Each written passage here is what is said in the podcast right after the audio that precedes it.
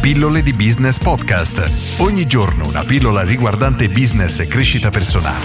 A cura di Massimo Martinini. Oggi parliamo di vendita online di servizi, ma la stessa logica si applica ai prodotti e per farlo dobbiamo fare un piccolo passo indietro e capire effettivamente cosa stanno acquistando le persone, perché qui purtroppo c'è tantissima confusione e c'è una miopia incredibile, nel senso che gli imprenditori, i liberi professionisti o comunque chi crea un prodotto o servizio vede il suo prodotto come la cosa migliore in assoluto, non si capacita del perché alcuni clienti preferiscono i, alcuni concorrenti rispetto che a loro e questo li fa andare su tutte le furie. Per risolvere questo problema dobbiamo fare un passo indietro, come dicevo prima, e capire cosa sta effettivamente comprando il cliente.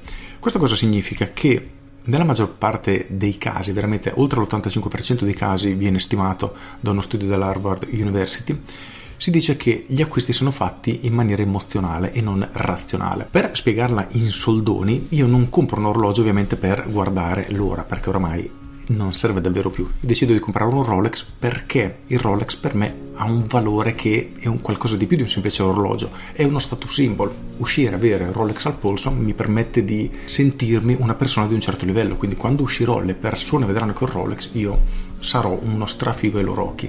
Quindi quello che sto vendendo in realtà è la sensazione di sentirmi una persona speciale. Ti faccio un altro paio di esempi molto banali che però rendono benissimo l'idea.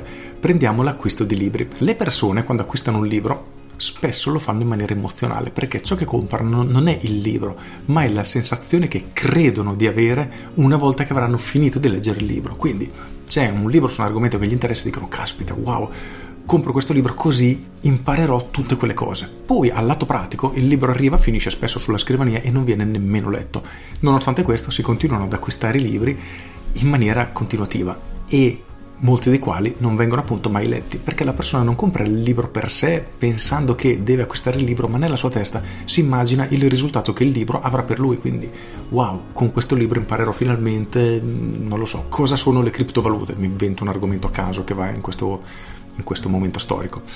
Ecco, ed è interessante come poi una volta fatto l'acquisto questo libro non venga assolutamente letto. E c'era una statistica che avevo letto, non vorrei dire una cavolata ma mi pare fosse che ma mi pare fosse circa l'80% dei libri acquistati non vengono letti. Ed è un numero esagerato ma anche se fosse un 50% sarebbe veramente un numero alto perché significa che ogni due libri che compriamo uno non lo leggiamo. Ed è veramente assurdo.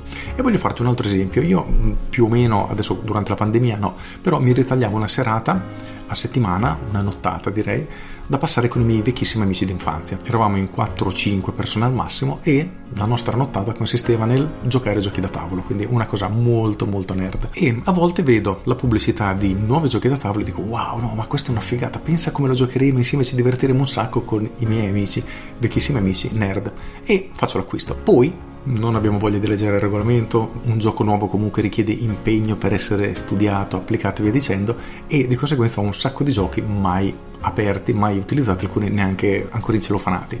Ed è curiosa come, nonostante questo, nonostante io lo sappia, continuo ad acquistare giochi, perché nella mia testa quando vedo questo prodotto non penso al gioco in sé, ma penso a cosa il gioco porterà nella mia vita, al beneficio che ne avrò.